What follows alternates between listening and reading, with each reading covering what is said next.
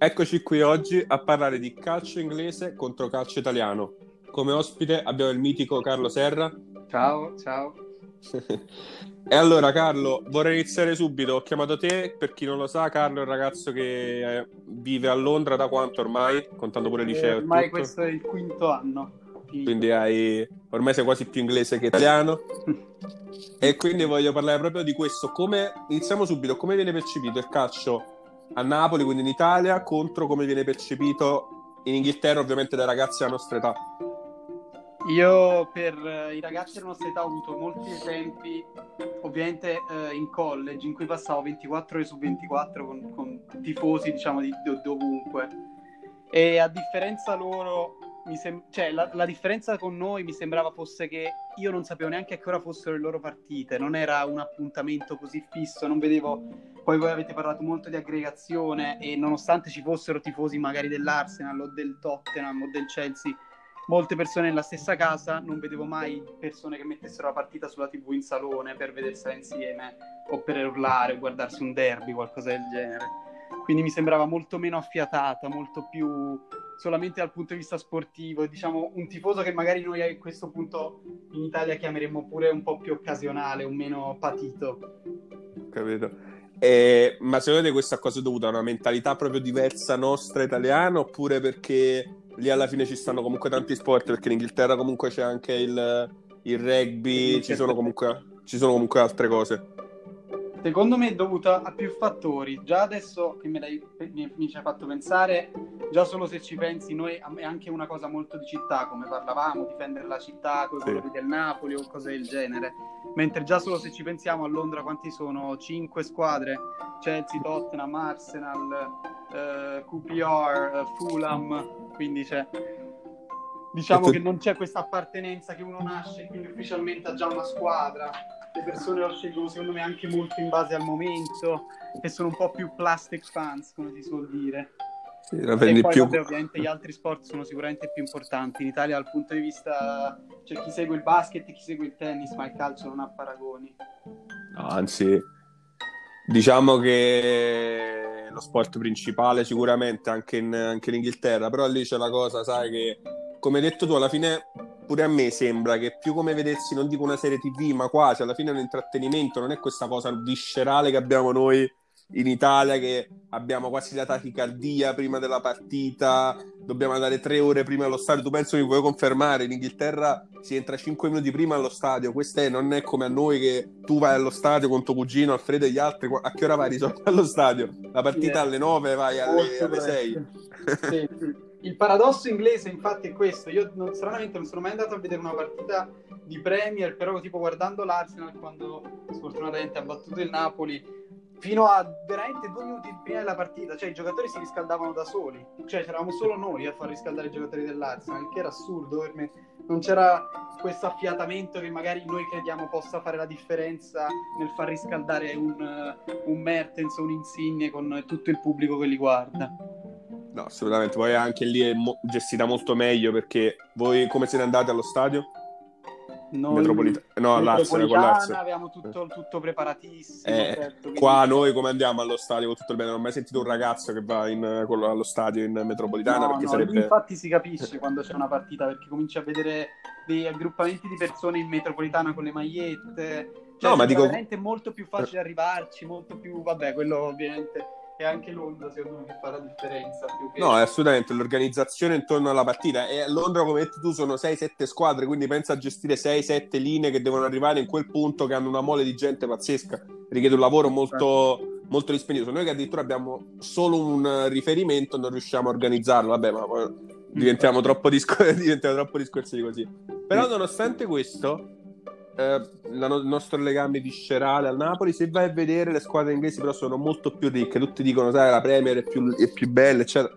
Ma non vedo questo. Io vedo perché il tifoso dell'Arsenal medio almeno una maglietta relativa a tre anni prima, cosa che nel tifoso napoletano non la vedi cioè il tifoso napoletano non ha questo desiderio di comprarsi il marchio Napoli, la maglia Napoli, non, non, ha quel senso di dire io ora compro la maglietta, ma non perché mi piace la maglietta, cioè è anche quello, mm. però è per dare anche una forza economica alla mia squadra. In Inghilterra si fa molto questo ragionamento.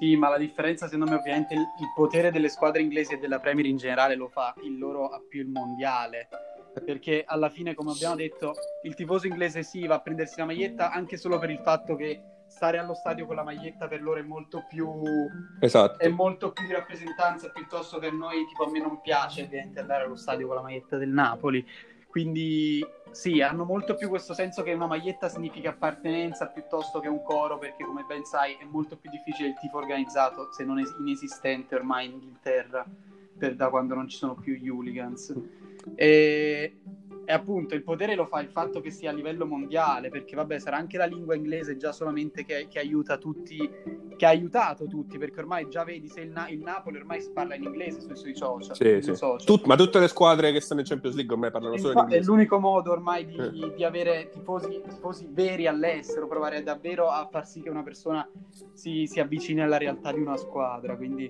sono stati avvantaggiati, ma secondo me prima o poi si ridurrà il gap dipenderà, quest'anno è stato ottimo, l'anno scorso è stato ottimo per loro a livello internazionale, quindi sicuramente sarà stato molto a rafforzare con le quattro inglesi nelle finali, di, nelle finali europee.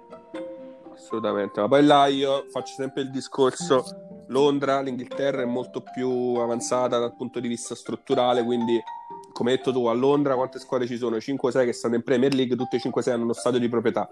Lo eh, sì, di proprietà ovviamente ti aiuta tantissimo a crescere perché ci sta tutto il negozio, c'è tutta comunque eh, la vendita di, di bibite che tu dici, vabbè che ricavato ti può dare. Bayern, l'altra volta ho letto, non so se l'hai letto pure tu quella statistica, che guadagna 10 milioni di euro fissi l'anno solo in vendita di birre.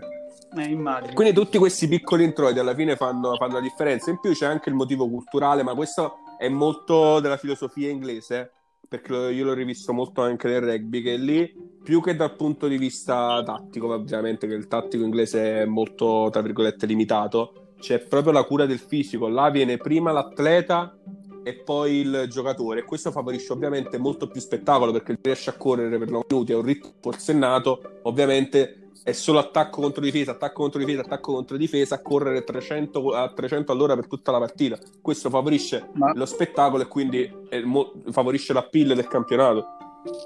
Ma questo lo vedi davvero a tutti i livelli. Io quando sono andato in college ho visto veramente persone che si costruivano come delle macchine e ovviamente questo motiva anche me che non avevo mai non mi ero mai avvicinato alla palestra o allo sport in questo modo. Loro proprio si costruivano al di fuori dello sport. Pensa che c'era solamente una, un'intera palestra dedicata alla prima squadra di rugby, eh, proprio perché costruivano l'atleta piuttosto che prima del giocatore, poi cioè, proprio davano importanza alla, alla, preparazione che ormai è chiave nello sport, ormai tutti gli atleti sono quasi macchine piuttosto che talenti puri. Sì, ma dicevo è proprio, infatti vedi una filosofia inglese perché ovviamente per chi non lo sa, pochi sanno che tu giochi a tennis e tu questa cosa te l'hai trovata, immagino, anche nel tennis lì a Londra. È proprio una chiave inglese per tutti gli sport. Sì, sì. E infatti le prime... Ma poi ci tengono molto proprio a questa distinzione meritocra- meritocrazia dal punto di vista sportivo.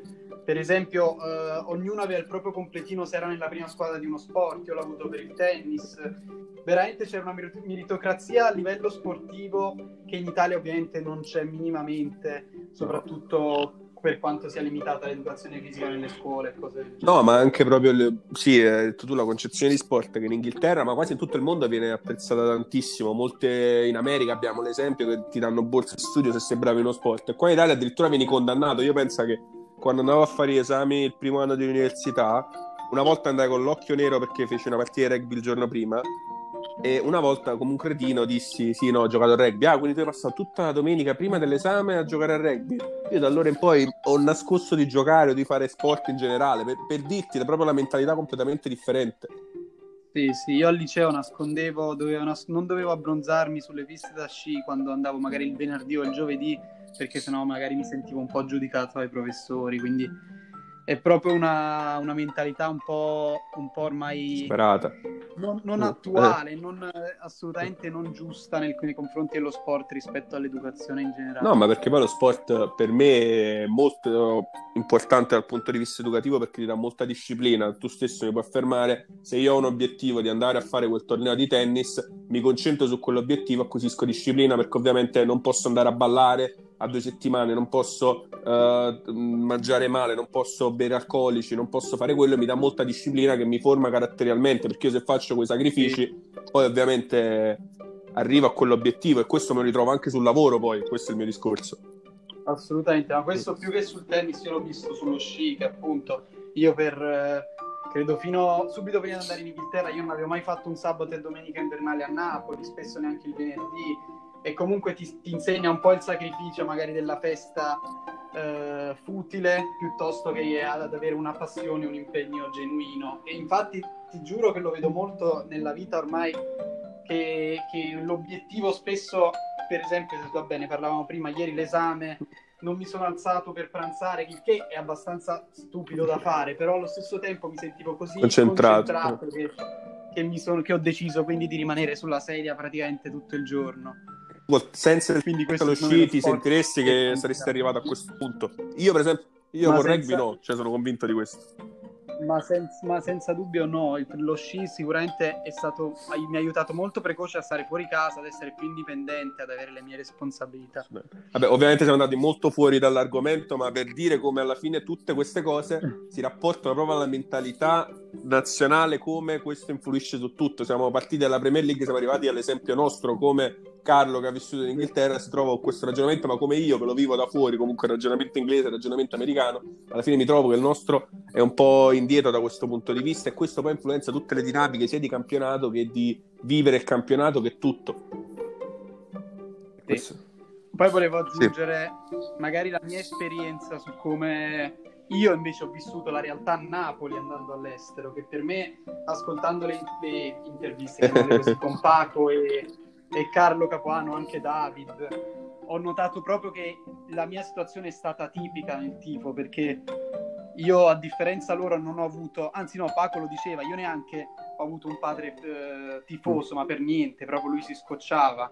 E, però sin da piccolo, magari anche vedendo l'esempio di Alfredo, eh, ogni tanto vedevo le partite, mi piaceva in generale, ma non era sicuramente una passione.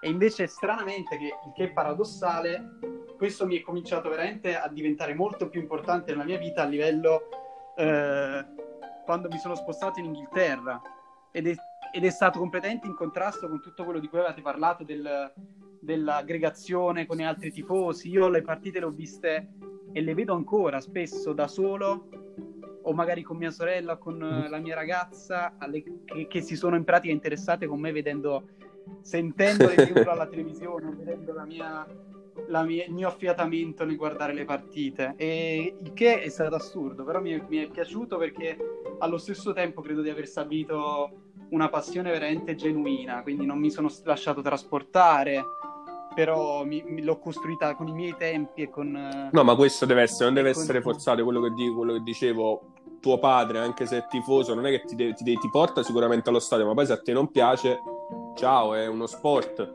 Punto. Io infatti però facevo un esempio di aggregazione che da un punto di vista lo vedo anche a te perché forse tu l'hai detto tu quando sei andato a Londra forse l'hai sviluppata di più ma non è perché forse ti sentivi lontano da Napoli e quindi ti volevi sentire ricongiunto tra virgolette da quel punto di vista alla città.